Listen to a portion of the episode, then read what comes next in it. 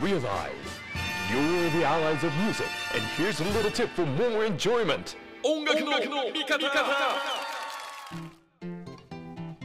音楽の見方、えー新年こうやってスタートしたよバージョンでお届けしていきます。藤田匠です。リュウマちゃんボーカルピアノのリュウです。そしてなんと龍松山バンドメンバー全員登場でございます。お一人ずつ挨拶してもらえますか？そうですねはい、ベースツルです。はい。そしてドラムのジャクソンです。よろしくお願いします。よろしくお願いしお願いしまます。よろしくお願いします。ズームでこの人数で本気でポッドキャストはなかなかなかったですね今までね。す初めてですよねこんなの多いの。なので音声はばらつきがあるかもしれませんが、はい。全員の声が出るというのは面白いと思うのでやっていきましょう、お願いします。龍松山バンド的には新年で集まってたんですか？今日この日まで。ちなみに今日はえっ、と9日ですね。あえっ、とつい先日初リハーサルをしましたんで。はいじゃあもう明けまして音はおめでとうございますではないです。はいはいはいはいはい。2021年始まってみて龍松山で音を合わせてみていかがでしたか？鶴さんから伺います。あ、僕から、はい。そうですね。まあでもやっぱり去年も、あまりみんなでこう、ちゃんとライブができてなかったので、まあ、その、徐々にやっぱりみんな下手になっていってるなっていう印象はありますね。着実に少しずつ下手になっていってるっていう気はしています。あるわ。わかるわそれ。それって個々のレベルじゃなくてみんなが合わさった時のバンドとして下手になってるって感じなんですか？それとも個々もちょっとなまってるんですか？腕は。と、まあ、多分なんですけど、多分、バンドとしても個々も下手になってる感じがしました。やば多分じゃなくて多分確実にそうだと思いますよ やばはい、思いジャクソン。的にはどうでしたか？僕は、えー、3人であの生の音を出すのはすごいやっぱり楽しいなと思って僕自身はあのずっと家にいるので毎日いろんな楽器練習してはいるんですよ。最近なんかベースを始めたりあと家にいっぱいパーカッションがあるのでスティールパンとかハンドパンとかあと民族楽器とかそういうのをいろいろ触っております。なんか動画で上げてませんでした？インスタとか、ね、あいろいろいろいろあの今年はなんかそういう自分が持ってる楽器でなんか音楽まあ龍松山のカバーじゃないですけどそういうのもやっていこうかなと思ってます、なのでやっぱり生音みんなで出す特にやっぱ生のスネアの音とか本気でババチッと叩いた時の音とやっぱりいいなと思っちゃいました僕は。ああ、なるほどね。りゅうくんはどうでしたか？いやーでもあんまりなんか実感はなんか新年っていう実感があんまりなくて今年って特に。なんかまあ2020年もそうだったんですけどずっと家にいた期間も長いですしすごく早かったじゃないですか1年が。はい。なんかイメージ。なのでなんか新年になってじゃあ新しい年で頑張っていきましょうって感じの感覚は全くないのでちなみに僕うん。あのまだあのあれにも行ってないですよ。あのあの詣？初詣？そう初詣にも行ってないので本当にねもう新年の感覚がないのでなんかまだ去年の感覚でやり続けてるって感じですよね。あただだからまあその会う機会がそんなにないので最近ってやっぱり1週間に1回とか毎毎に毎週みっちりやってるわけじゃないのでー、うん、結構やっぱり楽しいっすよね。まあ最初のバンドの感覚に戻ってきてるというかやっぱり楽しいですよ。ただあの確実に下手になってってるっていう感覚はすごいわかるので 本当にねこれ個々の個々っていうか僕は自身はそうですね。めちゃくちゃ下手になってるしなんか歌ってないので家で。あー。声出せる場ないじゃないですか。別にね家の中ではーって毎日やってるわけじゃないんで そこら辺はやっぱり感覚的に戻していかないといけないなっていうのもあるんですけれどもほら今年できるか分かりませんからねまだ。まあ社会的には一歩下がってるなっていう感じも出ましたが、はい。あの前の緊急事態宣言とはちょっと様子が違うのではい。この活動を完全に止めなさいよっていうわけじゃないのが少し救いかなっていう状態で始まってる感じがしますけどね一応ね多分2月までまあライブイベント華々しくやるのはちょっとお預けかなっていう状況ではい。我々はこの新年一発目のポッドキャストをスタートしてるわけでございます。はい。なのでなんかこう言いづらい感じはありますけど、ん。2021年まあ新年の抱負じゃないですけど実際にこうやってバンドも合わせた音がもう始まったっちゃ始まったですがサビを落とさなきゃいけないっていうところからスタートしますがはい。2021年龍松山的にはどんなことをイメージしたいですか？そうですね。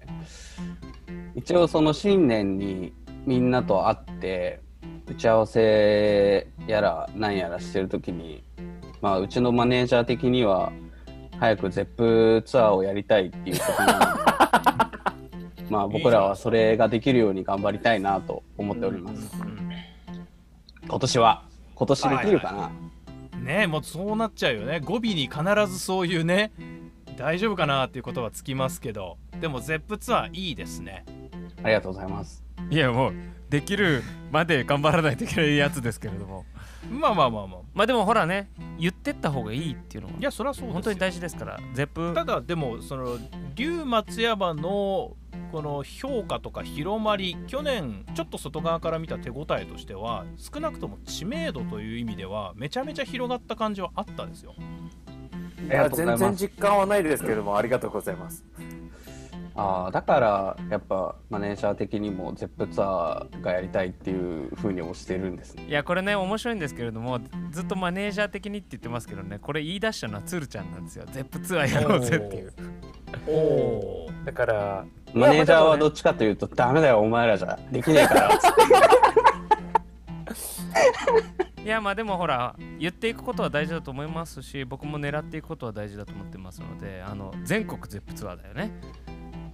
やっていきましょうよ。はい。今年はできたら。今年？今年、今年。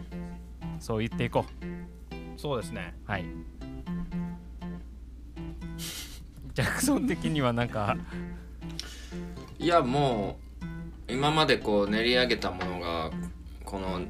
状況でできなくなったっていう以上もう本当に好きなことをするしかなくて。でまあ竜末的にもやっぱり今までよりもえーっと回数を減らさなきゃいけないのでまあ個々も頑張んなきゃいけないと思うんですけどそれ以上にやっぱりクオリティねこの3人の出す音クオリティをそれ今まで以上に大事にしていけばあのいいんじゃないかと思っております。ねみんなそれぞれいろいろやってますしそれを、えーそれをこうフィーなんていうんですかねアップデートして3人の音にするっていうのは今までやってきたことなのでそれが今まで以上にこの3人がバラバラにこういろいろことやってそれをその練り上げたものを龍松山に還元するっていう意味では今年はもっと面白い音ができそうだなと思っております。なるほどねで今までも多分皆さん個々のなんか感じるところがある意味龍松山の持ち味としてバラバラがこう集まってくる感覚がやっぱり良かったみたいな反応も龍君自身からも聞くのでうんうん。それがよりひら開けた要するに、えーと「行ってらっしゃい」って言ってじゃあなんか拾って帰ってきますって言ったものが今までよりさらに奥の方へさらに広がりを持ったものをみんなお土産に持ち帰ってこれるそんなポテンシャルが高まってるのかもしれないですね。うん。はい。うん、それは面白そうだそうなるとそれをまとめ上げる人が出てきますね。それがマバヌアさんだった去年の手応えっていうのはかなり大きいそれがいい方向に行ったんですよね去年ね。のアルバムは。だからステップとしては結構いい方向にこう進んでる感じがあります。周りの環境関係なくね。うんバンドとしては。嬉しいです。ねで図らずもこの状況がそれをもうちょっとふその向こうへ押しやる2021年な感じしますけどねそうですね。だから去年2020年でライブができなかったっていうのがあったので、とりあえず2021年やれるか分かりませんけれどもうん。まあ音楽を僕の目標としてはやり続けるっていうのが大事かなと思いますので、はい。なんか止める意味はあんまりないというかうん。あの何でもいいからあのここそれぞれもそうですし龍松山というバンドとして、えーやり続けるなりうん。鳴らし続けるっていうのが今年の目標なのかな。まあちょっと弱気ですけれども。ほら分からないじゃないですか。わかんないです。2021年。だからちょっと弱気ですけれどもやり続けるっていうすごい曖昧なあー目標を立てて、えー今年はやっていきたいなっていう感じです。このなんだろうライブの目標があってリハにリハーサルに入ることと何もなくてリハーサルに入ってるのと、僕結構違うと思っててライブに向けたリハーサルだと結構リハーサル、まあ、集中してなんかつな,、うん。つなぎとかも考えたりとかしますんで結構そのクオリティ面に関しても結構こうあ次こう気を気をつけようとかあるんですけどライブっていう目標がないリハーサルやってしまうと結構流す はいはいはいはい。感じ。なんか思い出すというかだからあのーちょっとバッティングセンターに行くみたいな。試合しないとね。そうです。だから試合をしに行かないといけないかなっていう感覚はやっぱりその配信ライブなり、えーなんなり。なんなり。ステージがないと。そうですね、はいはいはい。多分どんどんと下手になって 最終的に本当にもう弾けないんじゃないかなっていうぐらい、うん、本当にそう思いますよなるほどな。だ何らかの形で表舞台を作っていきましょうってことですね。まずはね春とかね。うん。まだ見えないですけど。まあそれに関してはみんなそうだと思いますよミュージシャン、うん。だ今年はせめてそのね去年は地中にいる時期が長すぎたからちょこちょこでいいから、とにかく舞台の上どんなレベルでもいいから舞台の上がなきゃダメだよねっていうことだよねまあアドレナリンとか違うじゃないですか、感情とか。まあもちろんお客さんがいないから全然違うと思いますけど景色は、ただライブをするっていうね。そのライブで思い出した有観客でね、ライブイベント僕も見させていただいたじゃないですか去あ年。そうだ10月のですよね。渋谷で、はい。あれやっぱりそのアドレナリンっていう意味でもまあフルキャパじゃもちろんなかったから本当に限られたお客さんでしたけど、まあ人のいるところで演奏するっていうことはやっぱ刺激になったんじゃないですか？なりましたよ。いやなんか久しぶりの感覚だったんですけど結構やっぱ緊張するとなんか僕に関してはなんか手がちょっとしびれあの動かないってわけじゃないですけどしびれるんですよ。ちょっとなんかジーンというかなんかちょっと緊張感がすごすぎてなんかちょっとジーンとするような別に動かないとかあの痛いとかいうわけじゃないですけどちょっと手の手の先はジーンとするんですけどそれの感覚久しぶりすぎていああなるほど。うわーみたいな。これだよねみたいな。はいはいの緊張してる自分を知る久しぶりの感触、そうです。でそもそもライブ自体も久しぶりだったの。で配信有観客置いといて。うんうんうん。だから本当に本番。はいどうぞっていう一発のものがないと僕らはちょっとこう感覚がどんどん鈍っていくなっていうのは分かってきましたね。なるほど。鶴ちゃん的にはどうでしたか？デュオ思い出して。そうですね。白目。そうですね。目が遠いまあちょっとこれは多分もう本当にみんなそれぞれだと思うんですけどうん。僕はそのコロナになる前の時期がそのまあバンドといろいろ現場やらせてもらっててもう逆にライブがすっごい多かったんですね。もう年内で。でなんかそれがあった後のコロナだったのでうん。なんかそのライブをこう今までやってきたなんだろう自分のなんかあのあの感じって言ったらあれですけどをなんかこう考えさせられるライブでしたあの10月は。なんかあ本当になんか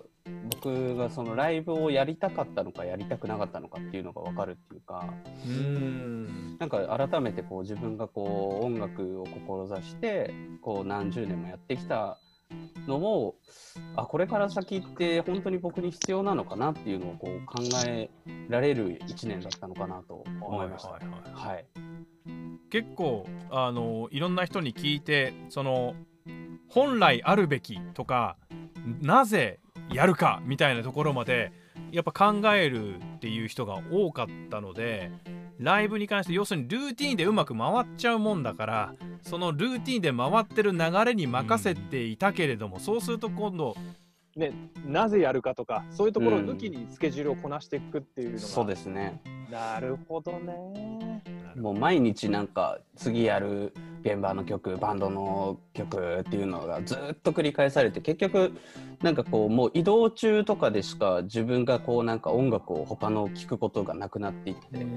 結局なんか次やるライブの曲を聴くとかっていうのがどんどん埋めていくともう毎日こう自分の分かってる囲いの中でしかなかったんですけどじゃあもう全部なくなって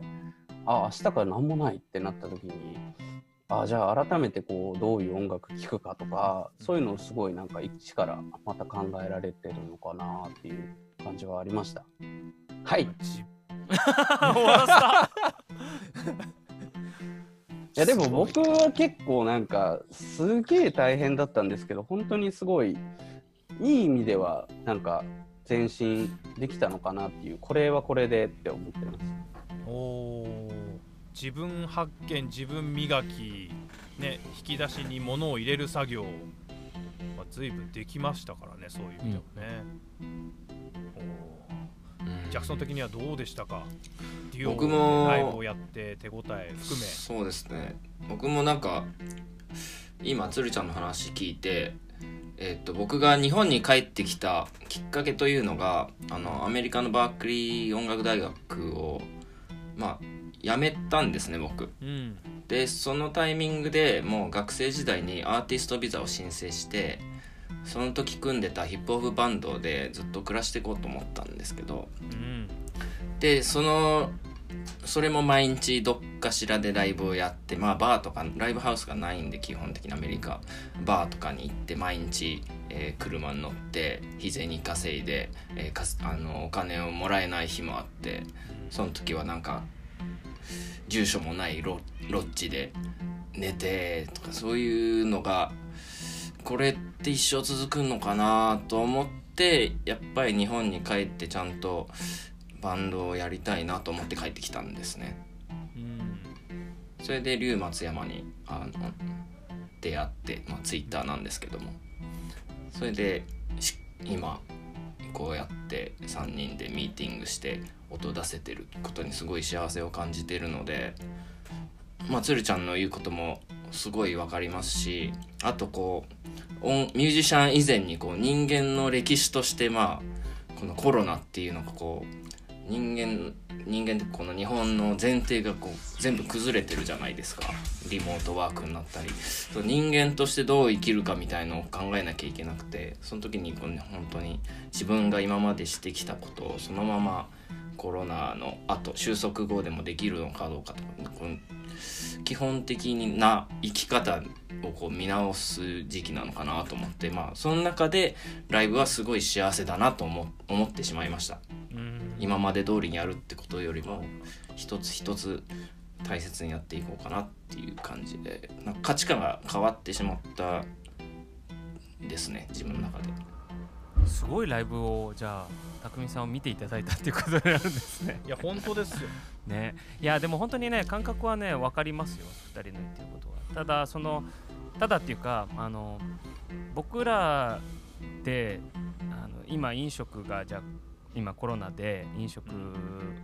自粛してもらいます8時まで自粛してもらいます。でもちろん大変です。比べ物にならないんですけれども僕らって本当にパッて全部が消えたんでうん。ライブもない。やることないじゃあどう稼ごうっていうところを頑張って見出してる人たちが今まだ音楽をやってるのでうん。あの本当に多分価値が相当ライブ1本の価値が僕らだけじゃなくて3人だけじゃなくてミュージシャン全体にあの本当に変わったと思いますね。もうお客さんがいないととか、えーそういうことから、まあ、根本のことから考え始めてそこからどうやって自分が生きていかないといけないかこれでっていうのをすごい考えた1年だったし、まあ、さあの10月は特にそうですよね。お客さんあんなに久しぶりに会ったのもね半年2月からやってなかったのでおー。10月まで有観客はなかったので8ヶ月ぶりにやっぱりそうね聞いてもらうとかその振動を感じてもらうっていうのが届ける身としてはそれをやりたいことだったんだなって改めてね感じましたし、うんそこからこうやっぱりすごいあの雑な言い方ですけれどもお金を払っていただいて見ていただいて僕らの方に、えーそれで生きていける糧をもらえるっていうのが一番ちゃんとエンターテインメントとして成り立ってるなっていうのを改めて感じましたね。それはポッドキャストで僕らがインタビューしてる中でもやっぱ出てきてるんですよちょっとずつのほころびがバンドが円滑に進んでいるおかげでその見えてこなかったけど止まっちゃったらみんな素に戻っちゃうからあれこれ以外の価値観があるんじゃないかとかこれ以外の生活でいいんじゃないかとかライフワークバランスの中におけるバンドっていうポジショニングが変わっちゃったらまた同じ場所に戻ってまた用意どんでみんなで歩き始めた時にそのズレが大きくなって戻ってくるって可能性もあるわけですよ。うんうんここに純度の高いものをやっぱもう一回こう磨いていきたいっていうことでバッと集まってじゃあ2021年どうやるのって言って前を向いてるっていうのはすごいことだと思いますよだから。いやいい本当に素晴らしいことだと思います。でちょっと一つ言いたいのがやっぱりこのももちろんそれもありますけれども気づいたっていうのもありますけれどもモチベーション的には自分で頑張って保とうとはしてましたよ綱を離さないと、しないと多分今話したらもう一生多分音楽はやってないなと思っかもいました。だ結局音楽しかないんですよ。わどんな多分仕事に就いたとしてもな音楽にまつわるような仕事しか多分僕は今後やっていかないかなとバンドがなくなったとしたら。としたらの話ですけどね。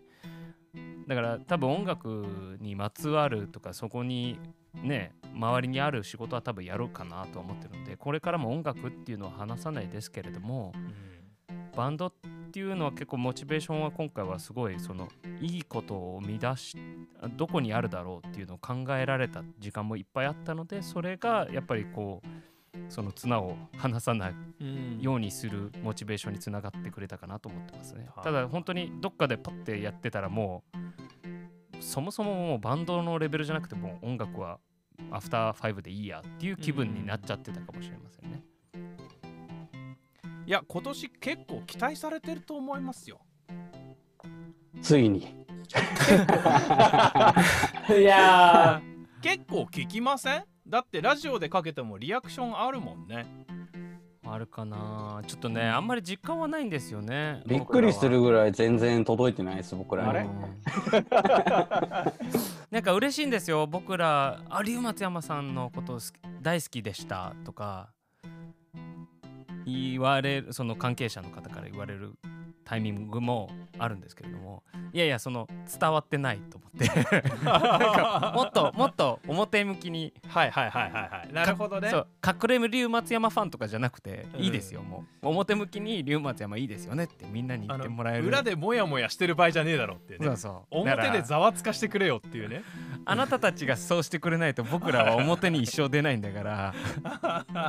ちょっと今年はざわつかしていただきたいですねいろんな人に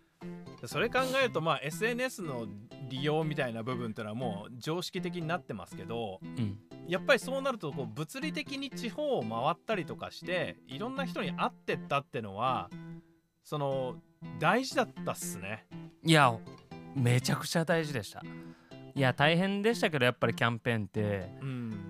ただやっぱり人に会ってそのディレクターさんとお話ししたりとかなんかラジオのね、えーお話しして直でお話ししてはいい曲ですねとかそういうたわいのないことが一番大事だったんじゃないかなと思ってて本当やっぱり人に会うのがちょっと恋しくなっちゃいましたよねこと去年は。あの本来はキャンペーン年だったんでそうよね。僕らはアルバム出して4月29日に出してそこから回ってツアーしてほらツアー先でもライブイベンターさんがと一緒に打ち上げしたりとかいつものメンバーと集まってあ今年はここで食べるんだみたいな会話をしたりとかうんうんうんあのあのホテルかよとか 名古屋のあのホテルかよみたいな あるんですよ僕らの中では。でああいう会話が全くできなかったっていうのはやっぱりちょっと悲しいなっていう部分もあったりその人たたちとこう会話できなかったその地方の、まあ、いる人たちとね、まあ、もちろんお客さんともそうですけれども。だから今年はそのつながりを僕は僕的には配信ライブっていうのは結局そのつながりをどうやってつ作れるかどうかのあとは課題だと思ってるのでうん。今はほら見てもらってチャットでつながりを頑張ってやってますけれどもそのもっと近いか人間的なものをどうやって配信ライブでできたらできるのかなっていうのをちょっと模索しながらやってます。うん。もっと簡易的でいいんじゃないかなって思ってきちゃった。8カメあー。9カメ10カメじゃなくてもう携帯で撮ってるぐらいのレベルの方が実は人と会ってるような感覚になってくれるんじゃないかなみたいな。だそういう去年散々みんなが試行錯誤してきたやつにもそのこれがあり、まあ、これがなしというかこれもうちょっといるんじゃないいらないんじゃないっていう取捨選択は生まれてきたんですね。うん。ただありなしじゃなくて全部ありなんですよ。うん。みんな試してみんなありだと思ってるものなんでまあこれはか個人的な感情だけであってうん。8カメすごいこだわってめっちゃ綺麗な映像でライブ配信したらなんかライブ録画にしか見えなくなっちゃってきてて。ああなるほどね。まあね。だんだんと。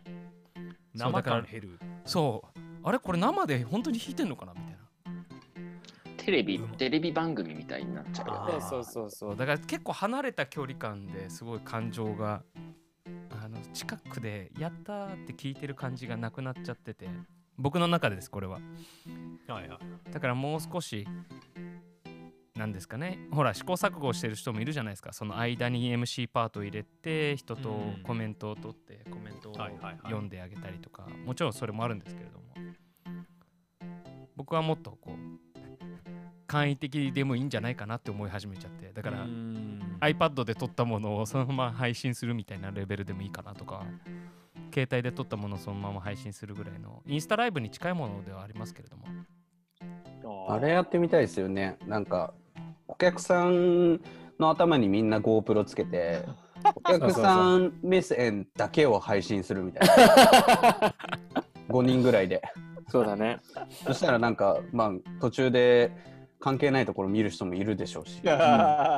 実はずっとバンド見てなかったとかねちょっとこう。ちゃんとあの、まぶたをこう閉じるときも、ちゃんとこう、こうまぶたと連動してこすう、ごいね。うわ、そんなの作る人がめんどくさいわ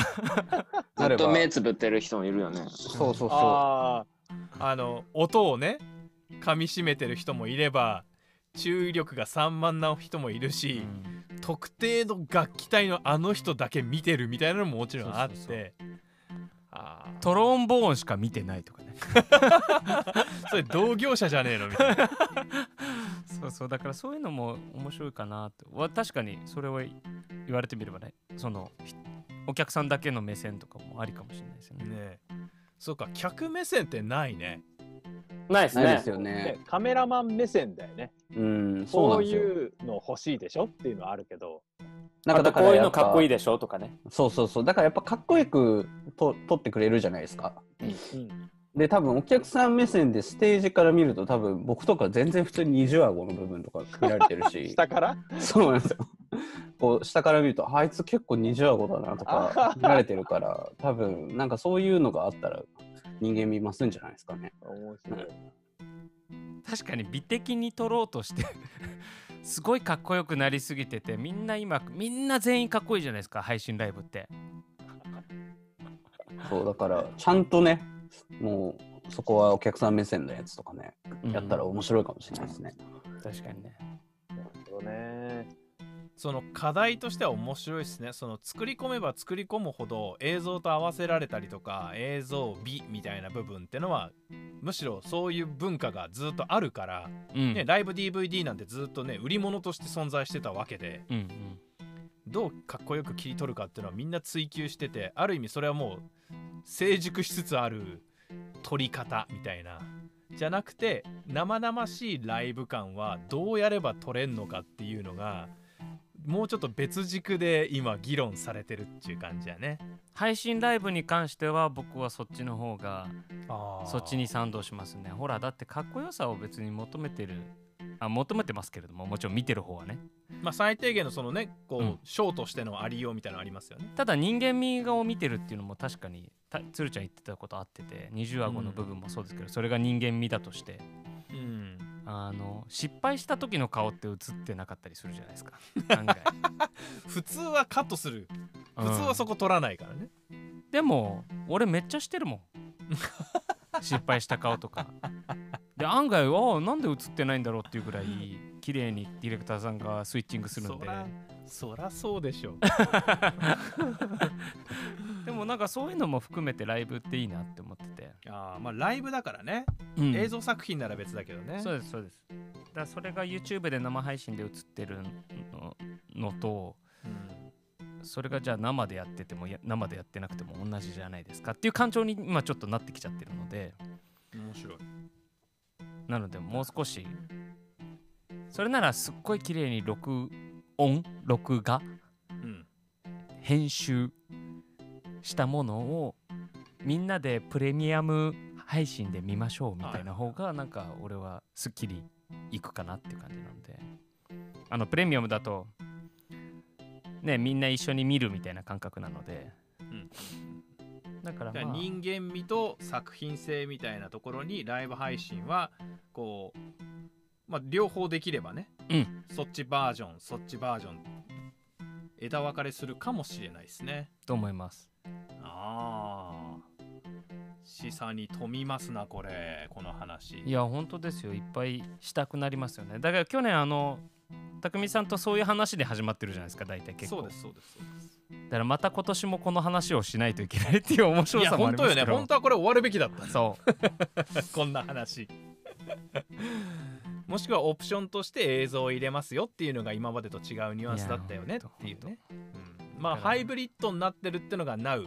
要するにお客さんも半分キャパシティをガイドライン守りながら入れつつの配信というのが今のところの妥協点で、えーそのまま今しばらく引きずってる感じありますがそのライブを撮るというところでいろんなことができるんじゃないの？要するに研ぎ澄ましていくパターンとまあラフでも面白いものが